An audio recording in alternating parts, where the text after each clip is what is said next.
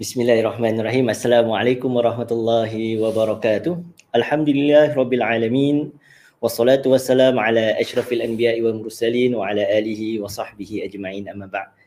Penonton yang dirahmati Allah Subhanahu Wa Taala, alhamdulillah pada malam ini kita dapat bertemu lagi sekali lagi dalam rancangan The Malam Jumaat Show anjuran Persatuan Muhammadiyah di mana rancangan ini kita membincangkan berkongsi tentang perkara-perkara yang sangat dekat dengan hati masyarakat Melayu Islam di Singapura. Malam ini 24 Jun 2021 bersamaan dengan malam ke-14 Zulkaidah 1442 Hijrah bererti kita ada lebih kurang dalam 15 hari lagi menjelang musim uh, ibadah haji. Uh, InsyaAllah pada malam ini kita akan kongsikan tentang pengorbanan seorang ibu. Dalam edisi pengorbanan kali ini, insyaAllah kami mengajak anda semua untuk sama-sama kita mengenang jasa dan memahami erti pengorbanan seorang ibu. Bagi anda yang di luar sana yang berada di Uh, Muhammadiyah SG di YouTube Muhammadiyah SG atau yang berada di Facebook Muhammadiyah silakan uh, untuk anda uh, untuk menyampaikan komen atau pertanyaan yang ada ke komen di ruang komen yang tersedia di bawah situ. Kami mengucapkan terima kasih dan kami harap agar kami harap uh, agar uh, rancangan ini kita tetap bersama hingga ke akhir rancangan insya-Allah.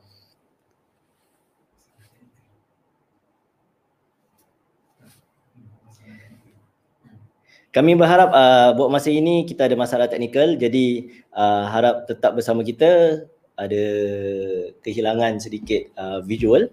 Dan sebagaimana uh, kita semua tahu bahawa ibu adalah seorang insan yang sangat berjasa dan banyak berkorban dalam kehidupan kita. Uh, tanggungjawab seorang ibu itu sangat berat.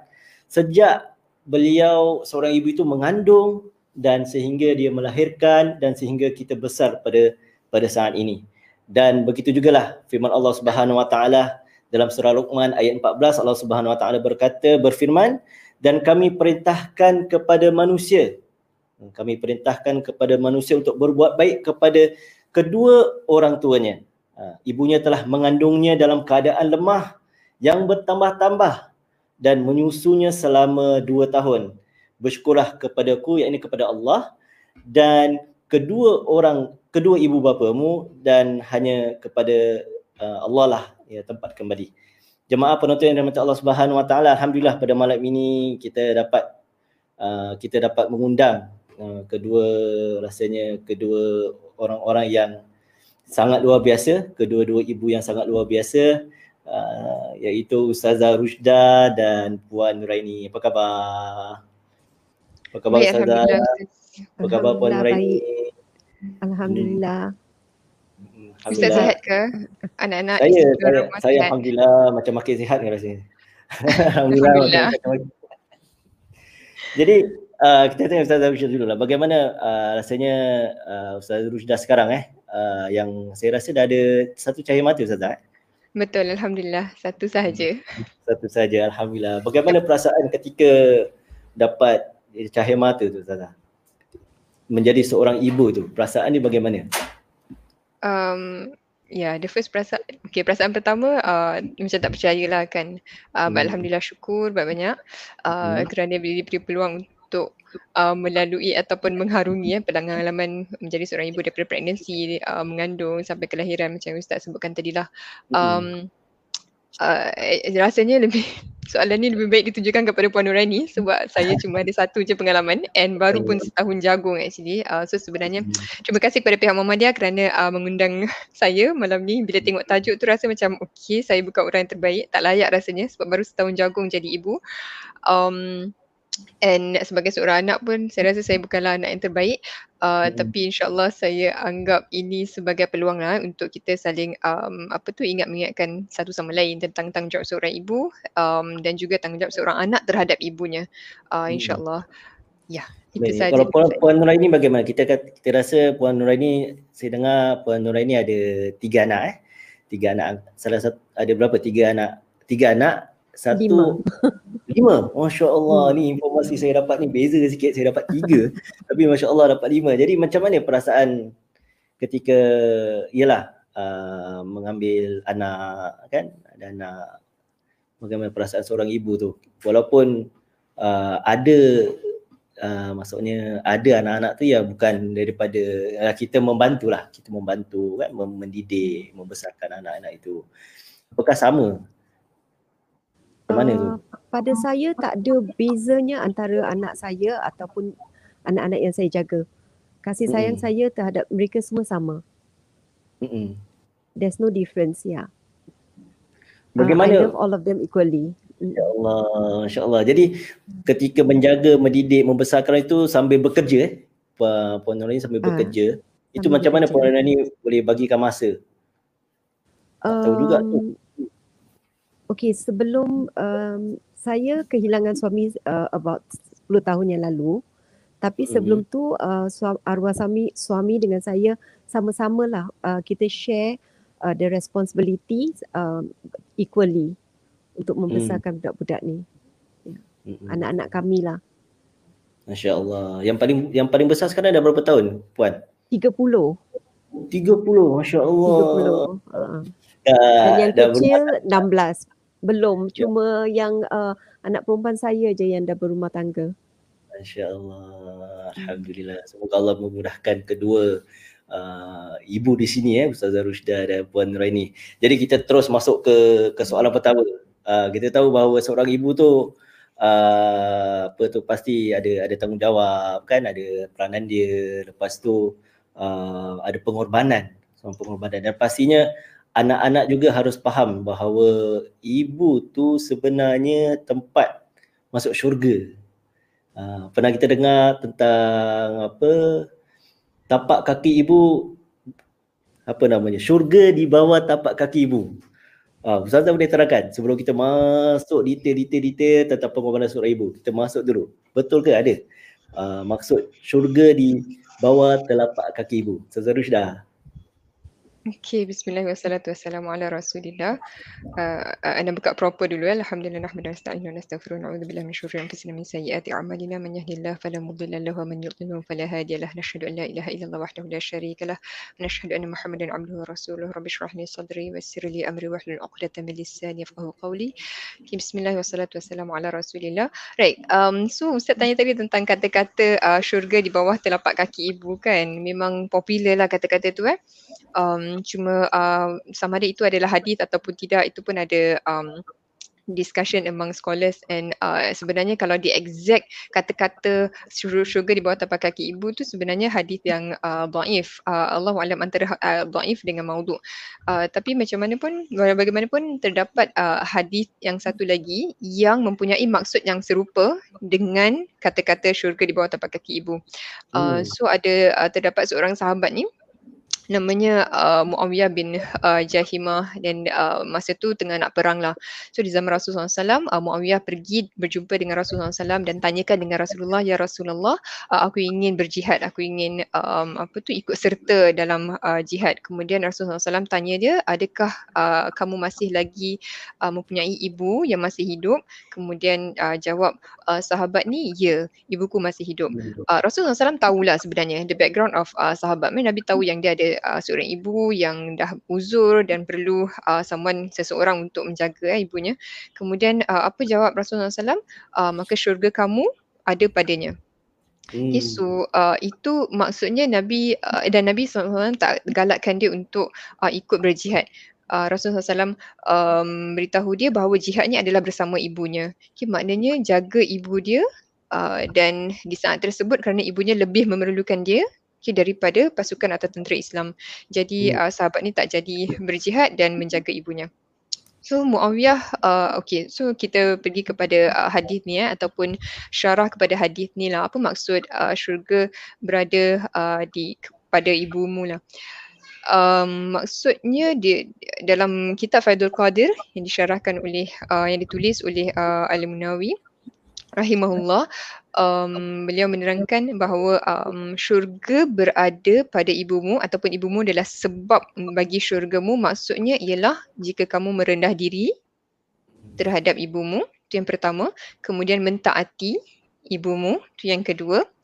Um, kemudian yang ketiga berkhidmat maknanya melakukan kebaikan, menolong, membantu, melakukan uh, ataupun memenuhi keperluan ibunya uh, lebih-lebih lagi apabila dia telah uh, lanjut usia tak mampu melakukan itu dan ini. Kamu berkhidmat untuknya. Kemudian yang keempat, kamu tidak menyenggahi ibumu. Maknanya tidak um, khilaf ataupun tidak berbantah dengan ibumu dalam perkara yang tidak melibatkan atau tidak melanggar syarat maknanya hmm. perkara uh, duniawi atau perkara yang uh, kebaikan yang ibu suruh uh, empat perkara ni merendah diri mentaati ibu berkhidmat dan tidak menyanggahinya jika kamu dapat melakukan ini empat perkara dan maka syurgalah tempatmu ini maknanya um, memanglah syurga tu adalah ataupun ibu adalah pintu untuk kita ke syurga. Uh, hmm. Dalam ada hadis of course bapa pun ada uh, ada yang tak dismiss ataupun tak uh, merendahkan martabat bapa tapi uh, since topik malam ni kan kita discuss tentang ibu jadi kita fokus tentang ibu eh.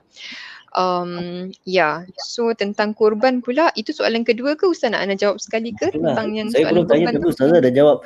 Kalau okay, memanglah. kalau memang okay. kita musim so, korban memang selalu selalu kita berbual pasal korban. Nanti hmm. ada kemungkinan dengan apa ayah dan anak kan? Ayah dan anak tentang Nabi Ibrahim dengan Nabi Ismail. Sebenarnya ada tak uh, kisah selain Nabi Ibrahim dan Ismail kita korban dalam memahami pengorbanan seorang ibu. Uh, kalau kita tahu, saya rasa sebelum ada peristiwa penyembelihan tu uh, antara Nabi Ibrahim dengan Nabi Ismail, ada peristiwa yang sebelumnya tu ada terjadi sesuatu. Kan Ustaz kan? Tentang uh, Siti Hajar kan? Ya. Yeah. Okay. Alright. So maksudnya uh, pengorbanan dilakukan oleh uh, Hajar eh, uh, alaihissalam uh, isteri kepada Nabi Ibrahim alaihissalam, ibu kepada Nabi Allah uh, Ismail alaihissalam bagaimana um, beliau ditinggalkan uh, oleh Nabi Ibrahim alaihissalam dengan anak yang kecil tu uh, di tanah yang kering yang tandus eh. Maksudnya Nabi Allah Ibrahim menyahut panggilan Allah SWT itu pun korban. Jadi dia terpaksa hmm. tinggalkan Mekah kerana nak sampaikan dakwah. Hmm. Okay uh, itu adalah pengorbanan Nabi Ibrahim AS dan Hajar pula nak ataupun tak nak dia terpaksa reda ditinggalkan dalam keadaan you know, lepas bersalin dengan anak kecil. Kita pun tahu kan sekarang kita ada apa nama dia uh, postnatal depression. Lepas melahirkan kalau kita tak jaga betul-betul waktu pantang dan sebagainya macam-macam boleh berlaku uh, and and tak mudah lah kan dengan anak dengan all the hormonal apa changes.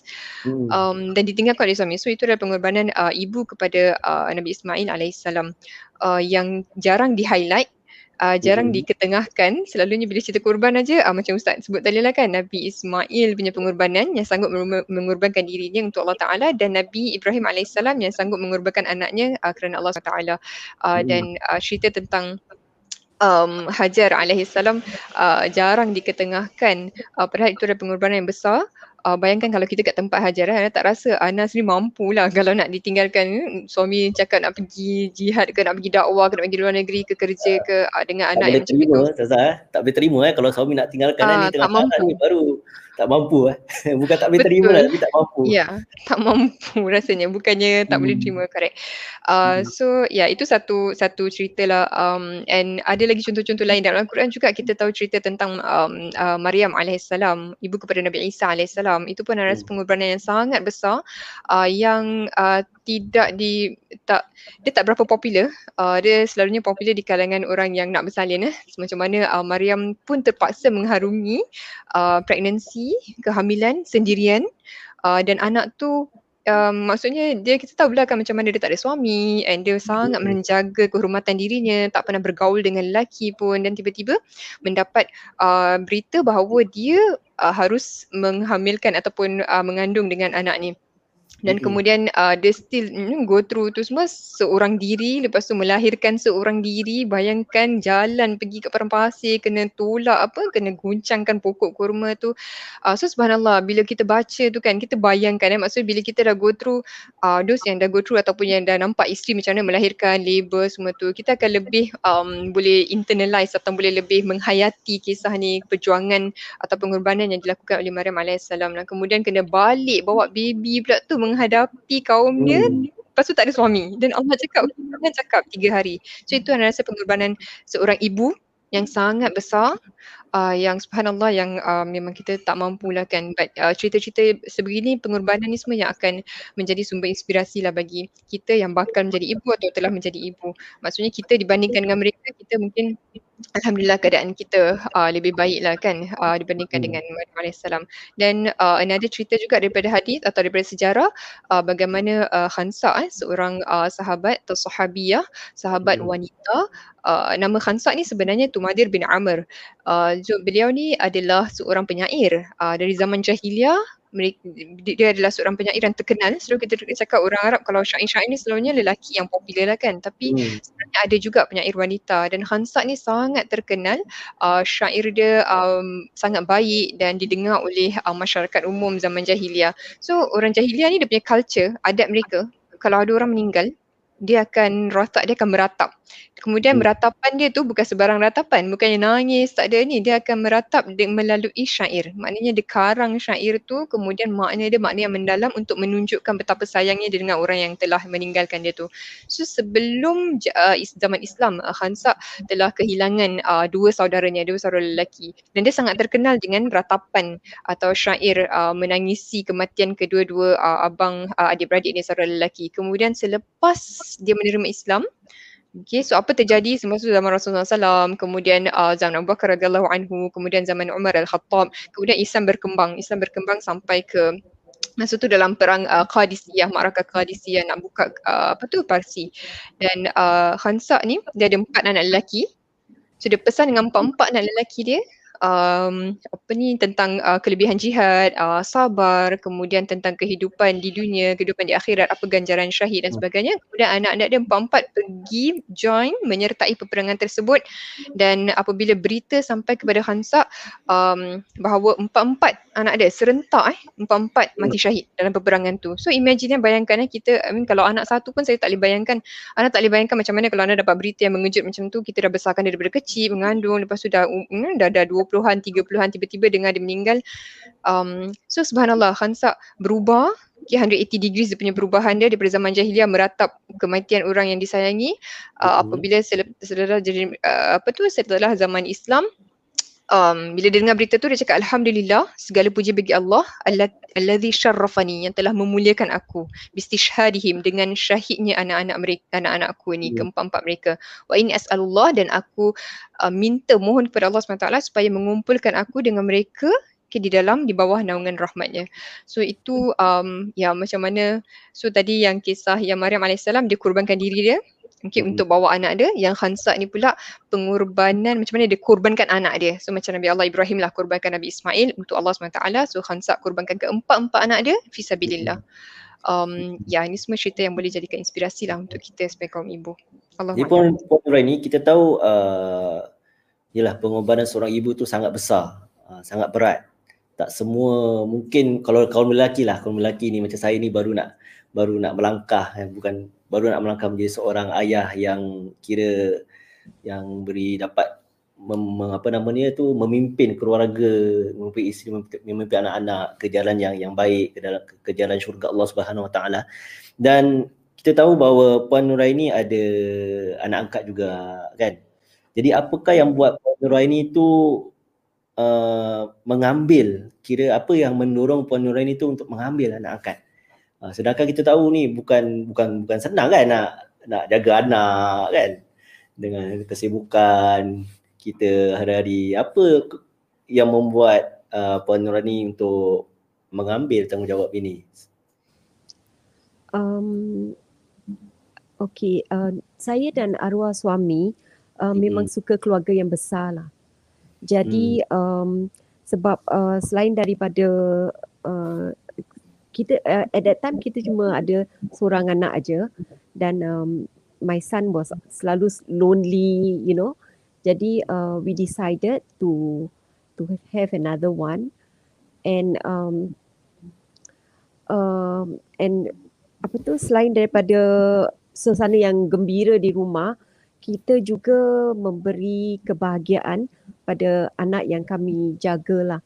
Sebab mereka um, anak-anak ni datang daripada uh, keluarga yang memang um, bukan keluarga senang lah istilahnya eh. Not ah yeah. Jadi uh, you know kita boleh provide a safe and happy environment for the kids and then uh, hmm. at the same time kita pun rasa bahagia because kita uh, family kita dah uh, ada lebih ramai uh, family members. Hmm.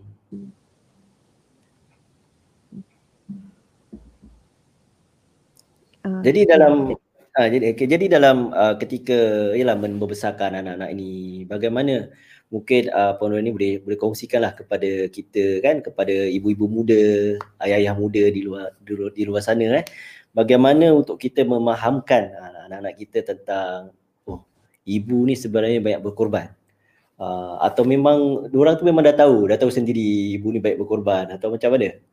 Uh, mungkin boleh boleh share kat kita sikit. Kadang-kadang ni anak-anak ni kadang-kadang, kadang-kadang anak-anak especially yang muda-muda kan, yang muda-muda ni tak faham ibu ni susah payah kan bangun pagi-pagi kejut pergi sekolah, masakkan, everything, pergi kerja kan. Zaman sekarang kan banyak ibu bekerja kan. Uh, mereka tu masih tak faham lagi. Wah, macam mana kita nak fahamkan anak-anak ni yang ibu ni banyak berkorban untuk mereka?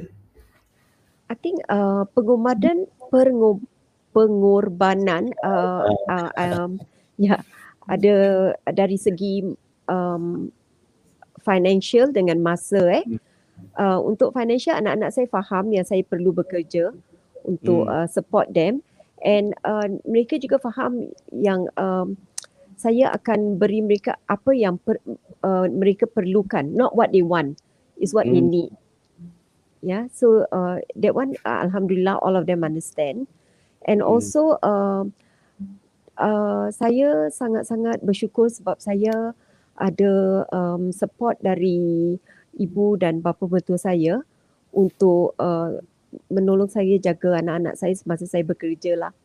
Hmm. Ya. Uh, jadi uh, um, Alhamdulillah anak-anak saya sekarang dah besar jadi uh, the older ones will help take care of the younger ones uh, their basic needs and all. Hmm, jadi tak ada macam kira memang automatically anak-anak tahulah yang ibu memang memang bekerja memberi uh, apa dia orang faham uh, yang saya perlu kerja untuk uh, support the family lah. Hmm. Yeah.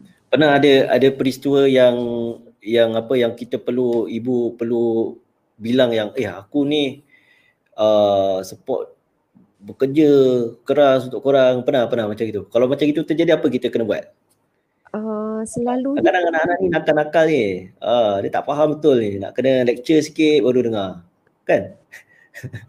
I think um, because my uh, for me anak-anak saya faham yang saya ni single mom. So hmm. alhamdulillah they don't give me much problem lah you know hmm. kadang-kadang saya tanya uh, anak saya yang yang uh, bungsu eh uh, okay, do you want something? Dia kata, oh, no, it's okay, I don't need it. Uh. Masya Allah. Yeah.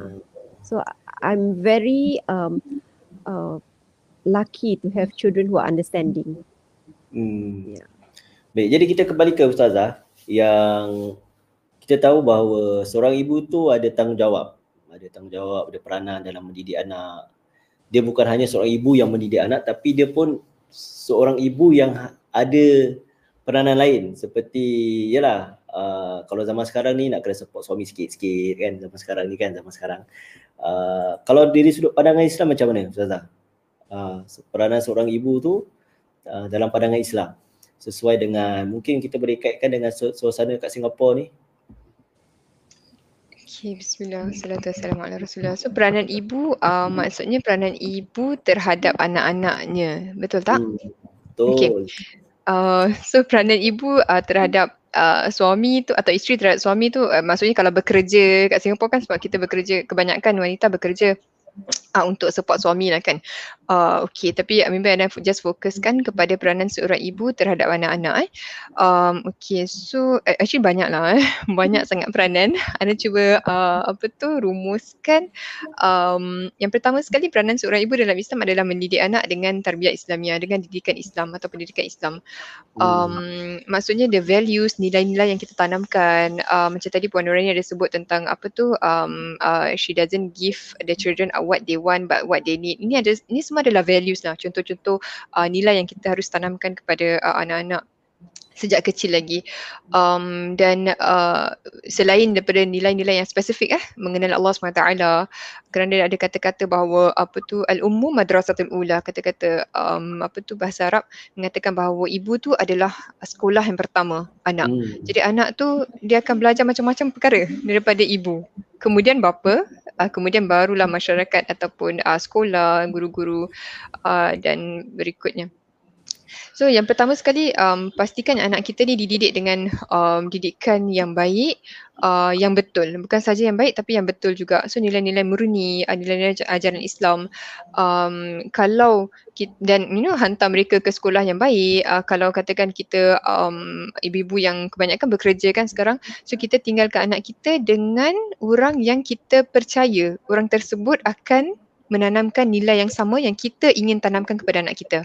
Uh, so sekolah ke, guru-guru ke, carilah yang terbaik. Of course kita takkan jumpa orang perfect, kita pun tak perfect. Kita pun penuh dengan kesilapan, kita pun manusia biasa, penuh dengan kekurangan. Tapi kita cuba yang terbaik berikan terbaik.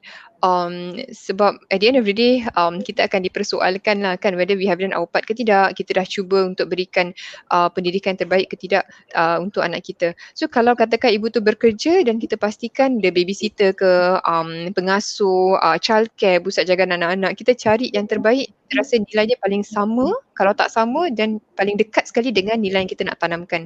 Nilai ajaran Islam lah Um, ya dan uh, so, sebab uh, anak-anak ni membesar dalam keadaan uh, lingkungan kita akan mempengaruhi kita. The BR the environment that we are in akan mempengaruhi kita. Um, kita pun terpengaruh dengan lingkungan kita. So apalagi anak-anak? Uh, diorang ni cepat je kan? Dia tengok je dia akan pick up. Dia ikut je apa-apa yang orang ni um, lakukan. So itu yang yang yang boleh kadang-kadang scary kadang-kadang seram eh? Uh, maksudnya macam mana eh? Uh, macam kita nampak uh, anak-anak contohnya okay, dia tak cakap apa-apa dia tengok je. Dan tiba-tiba satu hari terkeluar perkataan yang kita selalu cakap katakan berserak. Eh tiba-tiba dia cakap berserak lah. Uh, macam gitu. Hmm. macam okay dia kata-kata kita lah ni kan. Uh, so kalau kita cakap yang baik doa pun you know dia nampak macam dia diam tapi dia actually you know learning. Lepas tu dia absorb aja tunggu masa je untuk keluarkan. Okay so um, pastikan yang environment di lingkungan yang kita sediakan adalah yang terbaik. And dekat rumah pun um, you know uh, the program yang kita buka itu semua main peranan lah. Um, uh, kalau kita you know, kita selalu buka drama uh, dan anak kita kan terkesan Hindustan ke uh, apalah cerita hantu horror movies ke ini semua akan memberi kesan kepada anak kita Uh, jadi hmm. sama ada ini inikah uh, tanya diri kita lah eh sama ada ini adalah nilai yang kita nak tanamkan kepada anak kita uh, ataupun tidak. Okay. Uh, kemudian uh, that's the, the first inilah eh, tanggungjawab atau peranan uh, mendidik anak ataupun menyediakan nilai tarbiyah Islamiah. Um, yang kedua, uh, ibu adalah role model. Uh, ini pun saya rasa kena mengenai juga ada kaitan dengan tadi kita adalah role model mereka um, yang paling dekat sekali guru yang pertama mereka akan ikut meniru apa yang kita lakukan. Hmm. Um, bukan ada apa yang kita katakan tak? sangat. Ada contoh. Uh, apa, Okay. Selalunya macam mana yang paling dekat Contoh, sekali? Contoh kita cakap, okay ni antara uh, kata-kata dengan action, actions dengan um, ni lah, eh, kata-kata dengan perbuatan, ada perbuatan Inggeris kan, action speaks louder than words.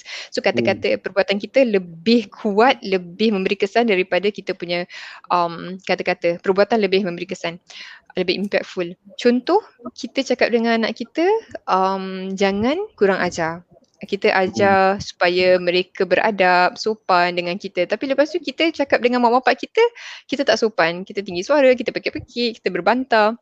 Okay, hmm. um, so ini, this is also something yang Ana pun reflect jugalah.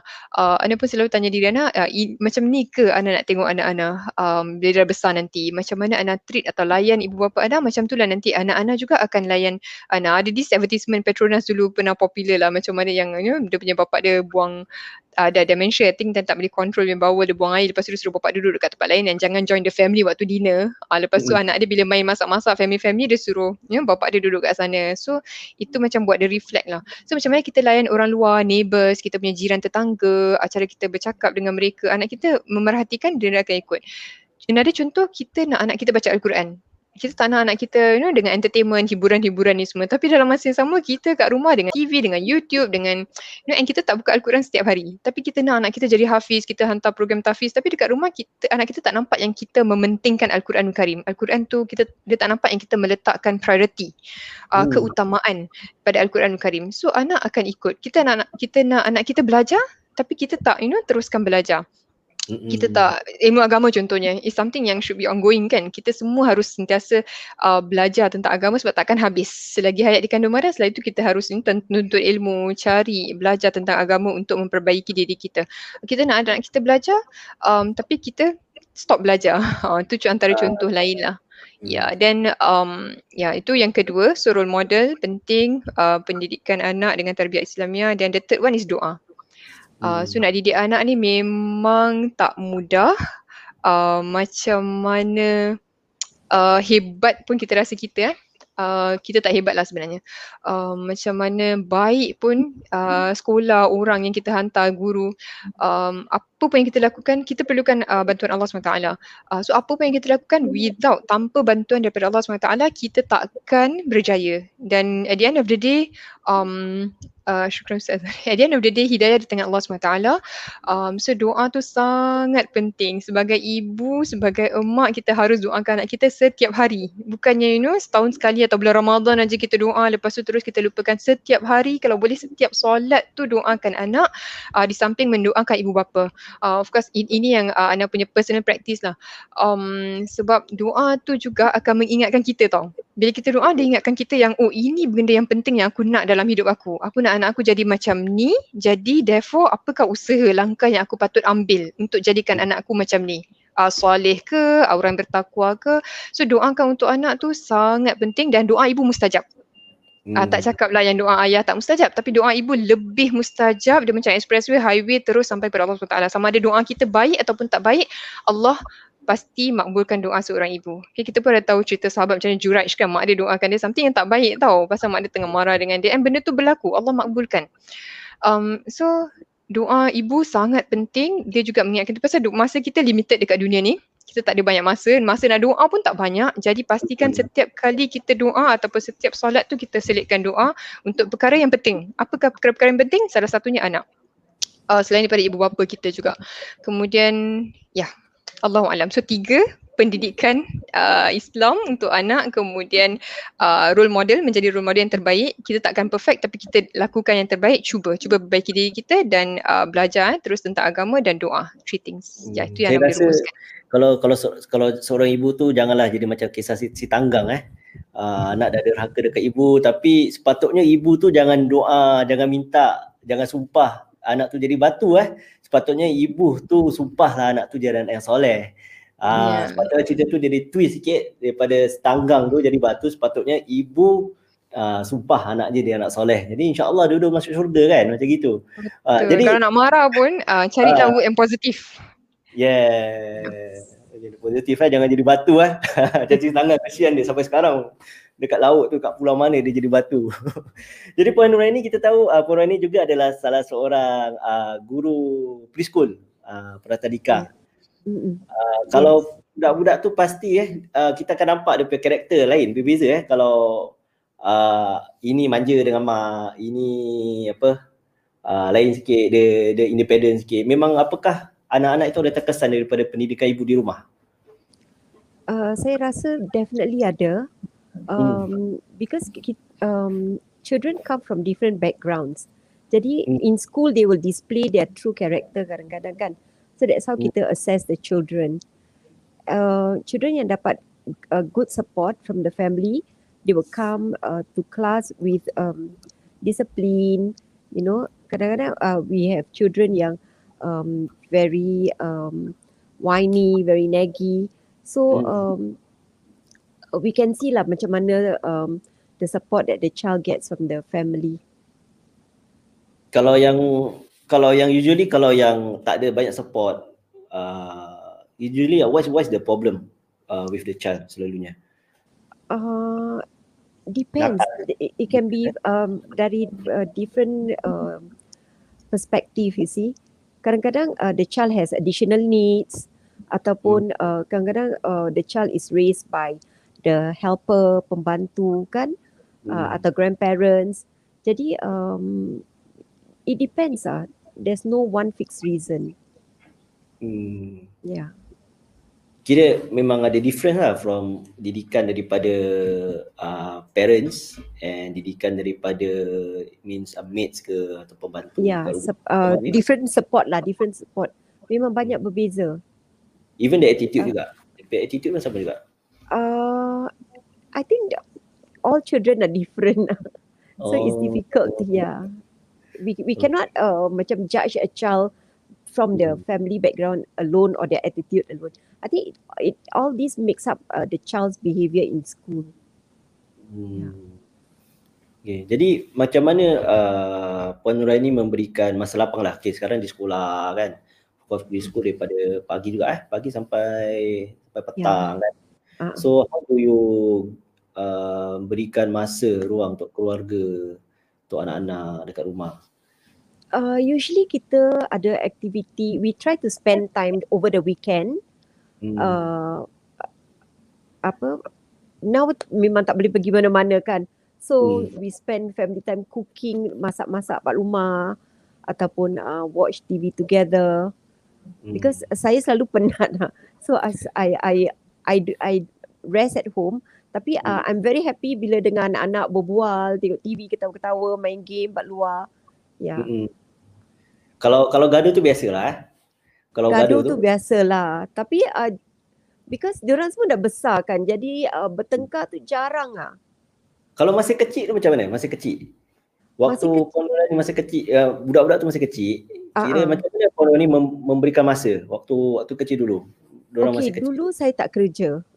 Hmm. Jadi saya uh, spend more time with them, uh, coaching them with their schoolwork. Uh, we spend a lot of time together lah. Macam we go out almost uh, every weekends lah. Hmm. Ya. Yeah. Saya mula bekerja bila anak saya umur anak yang sulung eh umur 20 tahun. Wah, masya-Allah. Means ya, 30 years ago eh. Uh-uh. 10 years ago lah. 10 about 10 years ago. Saya hmm. jadi saya spend uh, more time with the children when they were younger. Hmm. Masya-Allah. Jadi uh, kita uh, mungkin dalam ada dalam 15 20 minit gitu uh, Ustazah Rushda kita nak nak tahulah uh, apakah memang ada uh, kita lah sebagai anak kan? Uh, kita pasti kena mengenang lah jasa ibu bapa uh, sebab ada hadis Nabi SAW memang kata Nabi SAW kira memang hina lah Nabi kata buat apa? Dia Nabi sebut tiga kali kan? Sungguh hina, sungguh hina, sungguh hina bagi sesiapa yang ada dua ibu bapanya Uh, tapi atau salah satu daripada ibu bapanya, bapa atau mak ke, tetapi dia tak dapat masuk syurga. Uh, Nabi kata kira wasted lah. Uh, dia dah ada mak bapa tapi dia tak dapat masuk syurga, wasted. Jadi uh, apakah memang agama ini memang menyuruh kita berbakti kepada kedua orang tua dan khususnya untuk mak bapa. Ma, Masya Allah, bukan, bukan, bukan mak bapa, mak saja. Uh, Ya, okey. Bismillah. Uh, betul lah memang untuk mak bapak. Betul betul uh, untuk mak bapak. Cuma ya yeah, I think pasal ustaz nak masukkan topik hari ni pasal mak kan. Um oh. ya yeah, because uh, hadis tu pun sebutkan tentang uh, kedua-dua ibu bapa mereka kan. Uh, dan dalam Al-Quran juga Allah menyebutkan apa tu? Um, bila mereka dah tua, dah berumur, um, hmm. uh, yang dengan kibar. Kibar tu maknanya dah usia, lanjut usia. Maksudnya hmm. mereka dipanjangkan umur dan kita pun masih hidup uh, maknanya tak ada peluang untuk kita berkhidmat serve mereka tapi kita tak gunakan peluang tu untuk buat baik kepada mereka um, kita tinggalkan mereka kita tak you know, tak ambil berat tentang mereka tak contact mereka um, um, because adalah kan dekat Singapore kan yang macam hantar orang tua tu mereka ke rumah jagaan orang tua.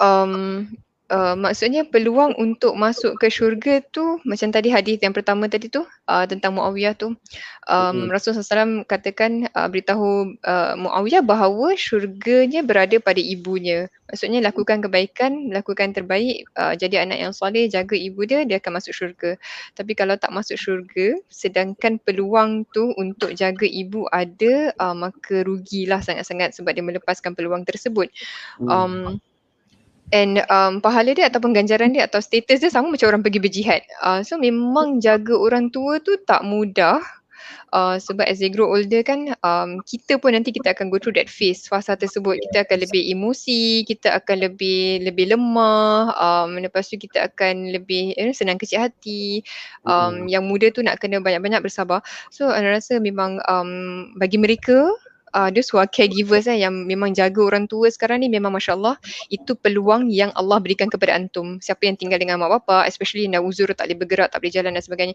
Itu adalah peluang uh, anda untuk masuk syurga. Mereka adalah pintu untuk masuk ke syurga. Memang payah, memang tak mudah, memang banyak ujian dia tapi itu adalah jihad uh, anda. Pahala dia sangat besar. Okay so um, macam mana Rasulullah SAW uh, memang dalam Al-Quran pun bila Allah sebut tentang mak bapak kemudian kita tahu ayat yang tentang uh, Allah sebut macam mana uh, Allah zoom in eh, fokuskan kepada ibu wahnan ala wahnin semua fisaluhu kemudian ibunya lakukan kebaikan kepada kedua-dua mereka. Uh, kemudian uh, ibunya Allah ingatkan kita dalam Al-Quran. Uh, Allah sebut highlight uh, kepayahan yang ibu telah lalui kan wahnan ala wahnin kelemahan demi kelemahan you know during pregnancy first trimester second trimester third trimester ujian demi ujian kemudian labor lepas tu postpartum lepas tu breastfeeding dua tahun lagi macam mana dia susukan anak ni. Ini disebut oleh Allah SWT dalam Al-Quran. Maknanya Allah memang acknowledge memang Allah uh, apa tu um, uh, acknowledge maknanya Allah mengiktiraf pengorbanan seorang ibu uh, dan melebihkan ibu daripada seorang ayah sebabkan apa yang dilalui oleh ibu. Because tengah malam kalau anak terbangun pun mesti yang bangun ibu lah eh.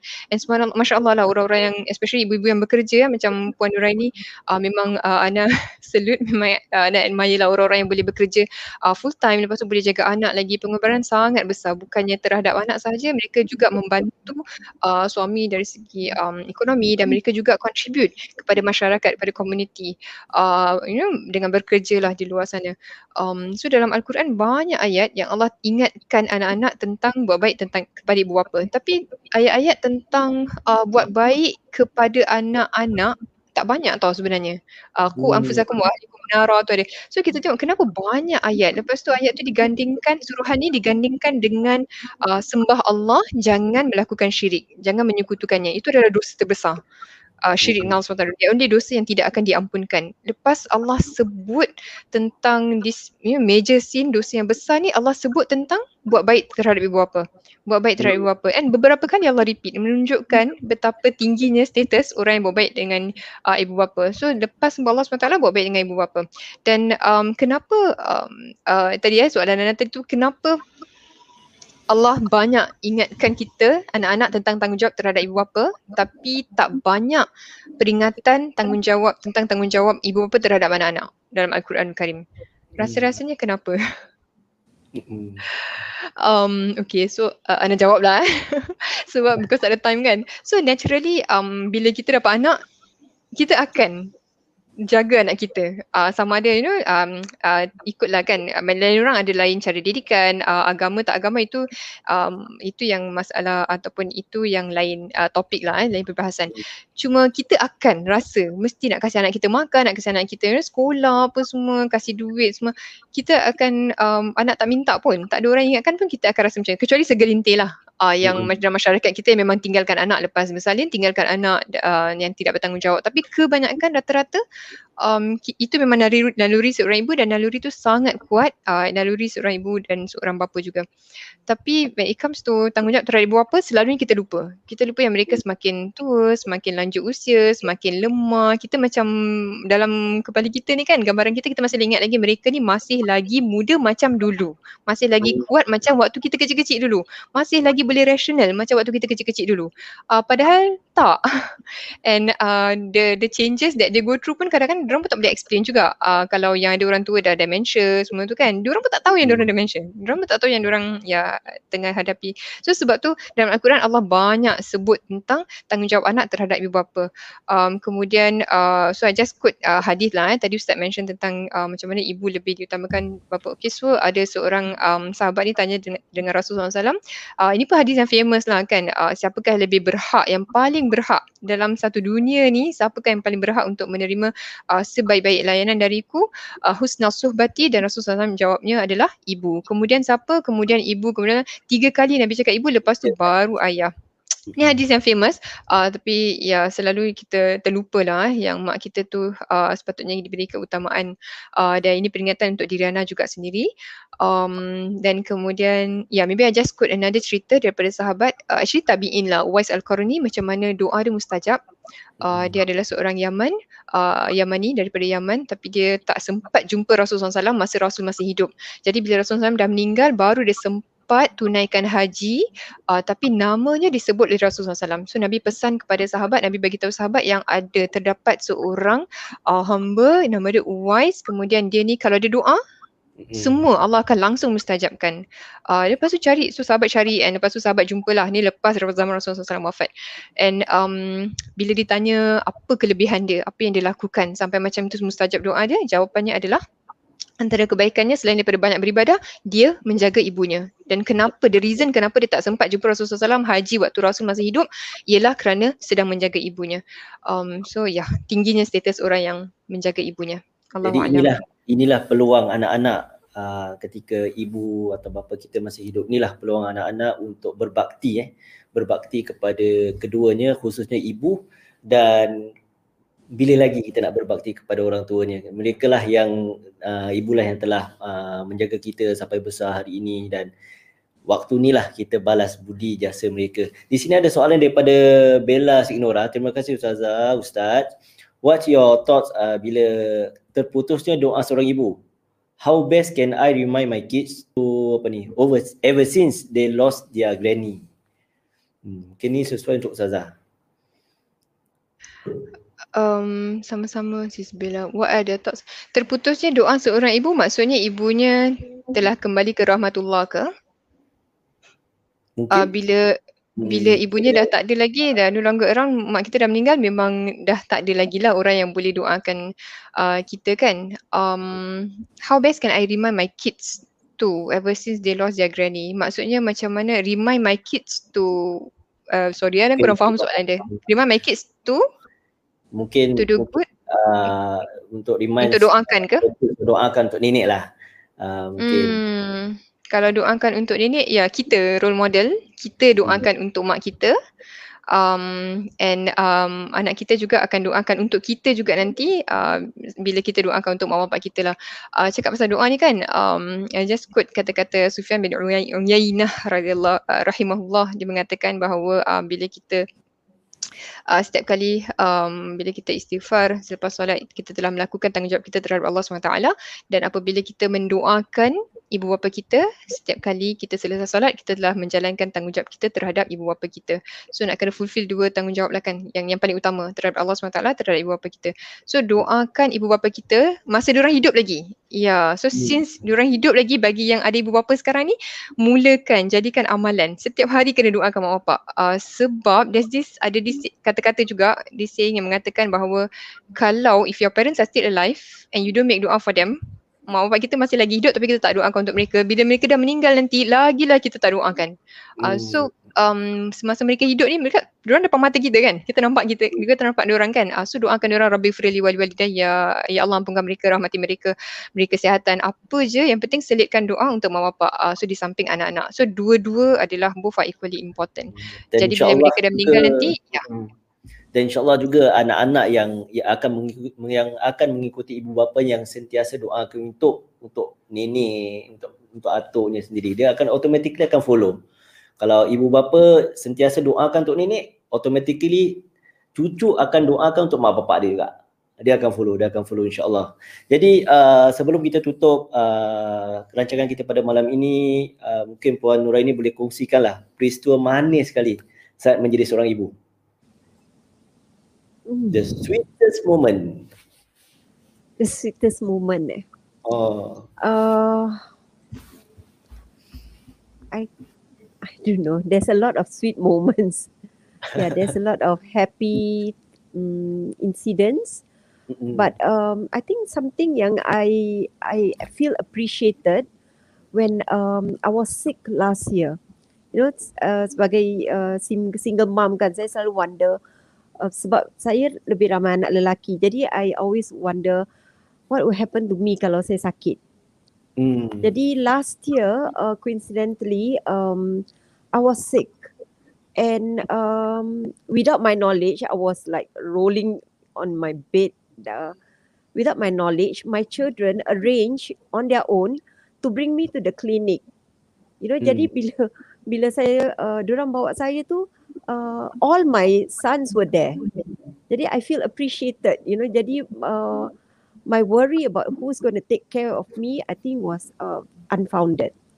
Ya, yeah, saya uh, I feel uh, bersyukurlah sebab saya uh, nampak yang anak-anak saya uh, really care for me. Ya. Yeah. Masya Allah, Alhamdulillah. Jadi penonton dirahmati Allah Subhanahu Taala jika ada yang ingin berkongsi cerita ke uh, bertanya silakan beri ke ruang komen. Uh, sebelum kita mengakhiri program kita pada malam ini, sebelum kita tutup membuat kesimpulan, uh, di sini Persatuan Muhammadiyah ada sedikit uh, iklan untuk kami share. Uh, pertama adalah mengenai kurban. Uh, mengenai kurban 1442 Hijrah. Uh, di sini Persatuan Muhammadiyah membuka Uh, apa nama pendaftaran bagi mereka yang ingin bagi anda yang ingin berkorban bersama kami. Uh, sila uh, lungsuri ke website kami di muhammadiyah.org.sg/kurban 2021 atau boleh scan uh, QR code di sana atau boleh uh, hubungi kami di talian uh, 62427388 insyaallah kita buka uh, dalam apa namanya office hour kita akan menerima panggilan bagi sesiapa yang nak berkorban. Kita buat di Australia, Indonesia, Bangladesh dan sebagainya. Bagi yang nak daging korban bawa ke Singapura kita hanya buka untuk kambing di Australia. Uh, bagi yang hanya kita tak ambil tak ambil daging lah. Maksudnya Indonesia, Mekah dan sebagainya kita tak ambil uh, tak bawa balik ke Singapura tapi yang nak daging kurbannya bawa ke Singapura hanya kami Australia kita ada ada beri apa namanya khidmat ke uh, di situ.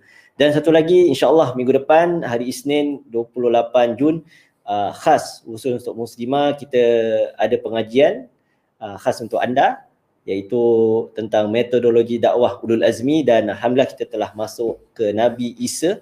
Kemudian insyaallah pada akhir tahun ni kita akan habiskan Nabi Isa sampai ke Nabi Muhammad sallallahu alaihi wasallam bersama Ustazah Sakinah Sabtu jam 8 malam. Ini insyaallah uh, producer kami akan berikan link di bawah untuk mem, uh, bagi siapa yang berminat uh, untuk mengikuti uh, kuliah khusus untuk muslimah saja. Minggu depan 28 Jun 2021. Baik. Jadi sebelum kita mengakhiri program ini selalunya kita akan apa namanya mendapat sedikit kongsian lah daripada ustaz atau ustazah tentang sunnah satu sunnah untuk kita amalkan. Khususnya mungkin besok kita boleh buat malam ini kita boleh buat dan atau hari-hari lain kita boleh buat. Satu sunnah untuk dikongsikan pada malam ini. Silakan Ustazah. Okay, um, Ana minta uh, share screen. Tadi doa boleh tak? Okay, so Ana share doa um, uh, Ana fikir juga apa doa yang nak share? Uh, the the common doa ataupun yang bagi Ana lah doa yang paling uh, yang terbaik dalam Al-Quran Karim adalah doa. Doa yang terbaik adalah doa daripada Al-Quran Karim ataupun daripada hadis eh. Dan doa-doa daripada Al-Quran adalah yang diamalkan oleh Rasulullah SAW juga. Um, so Rabbana hablana min azwajina wa dhurriyyatina qurrata ayun. Ini Ana praktis lah tapi doa ni panjang. So Ana cari doa yang pendek dan yang makna dia jamik mani um, yang senang untuk maybe penonton yang tak pernah amalkan boleh mula amalkan. Rabbi habli minas salihin. Surah as-saffat ayat 100 Okay. Uh, so dekat screen tu surah As-Saffat ayat 100. Uh, Rabbi maknanya wahai Tuhanku, hab li. Hab maknanya kurniakan ataupun anugerahkanlah, berikanlah li kepadaku minas salihin. Uh, anak ataupun zuriat, cucu, cicit semua keturunan. Bukannya anak sahaja. Sebab tu dia tak ada indicate dekat situ anak. Okay, so minas salihin kurniakan kepadaku daripada kalangan ataupun mereka yang salih. Maknanya keturunan yang salih. Doa ni boleh diamalkan untuk uh, mereka yang dah bergelar ibu, mereka yang belum belum bergelar ibu, mereka yang masih single belum kahwin pun boleh juga. Um, kita dah mula sebenarnya boleh mulakan uh, ya yeah, doa especially ibu lah eh. Uh, tapi yang belum jadi ibu pun anda galakkan untuk praktis doa ni. Uh, mudah-mudahan Allah terima uh, semua doa kita insyaallah dan jadikan kita anak yang uh, soleh dan solehah dan ibu juga yang soleh dan solehah insyaallah. Amin insyaallah. Amin ya rabbal alamin. Jadi penonton yang dirahmati Allah Subhanahu wa taala uh, mungkin kita pada malam ini kita dapat simpulkan bahawa pengorbanan seorang ibu itu sangat berat sangat besar dan di situ anak-anak harus sentiasa uh, memberi bakti, memberi jasa kembali kepada ibunya kerana ibu telah banyak berkorban untuk kita. Di sini uh, saya dapat uh, beberapa pelajaran yang boleh kita ambil bersama. Pertama adalah peranan ibu itu sangat penting dalam mendidik anak iaitu syurga itu sebenarnya berada di di apa namanya berada di ibu di mana anak harus sentiasa merendah diri, memberi khidmat, taat dan jangan selalu bercanggah. Ha, jangan selalu membantah, jangan selalu melawan ibu kerana ibulah tempat syurga anda nanti di akhirat. Kemudian ibu ada peranannya untuk mentarbiah anak, mengenalkan Allah Subhanahu Wa Taala. Ibulah tempat sekolah pertama untuk anak-anak di rumah. Uh, jadi ibulah memain peranan yang sangat besar. Ibu juga adalah role model. Uh, contoh tauladan untuk anak-anak khususnya dalam perbuatan, dalam tingkah laku lebih daripada kata-kata. Jadi uh, jangan lupa sebagai seorang ibu untuk selalu doakan untuk anak-anak. Uh, dan anak-anak juga harus sentiasa doakan untuk ibu. Sebab apa? Sebab Nabi sallallahu alaihi wasallam pernah ingatkan dekat kita, pernah nasihatkan dekat kita bahawa uh, amalan yang akan terus mengalir iaitu adalah anak yang soleh yang sentiasa mendoakan untuk untuk orang tuanya. Anak yang soleh. Bererti ibu ada peranan untuk mendidik anak menjadi anak yang soleh dan anak juga harus menjadi soleh untuk mendoakan ibunya. Kalau tak jadi soleh macam mana Allah nak terima doa kita? Dan keluarga uh, sangat penting dalam mendukung atau dalam membina, membangun uh, karakter anak-anak itu dan ibulah tempat kita masuk ke dalam syurga. Tanpa ibu siapalah siapalah kita pada malam ini.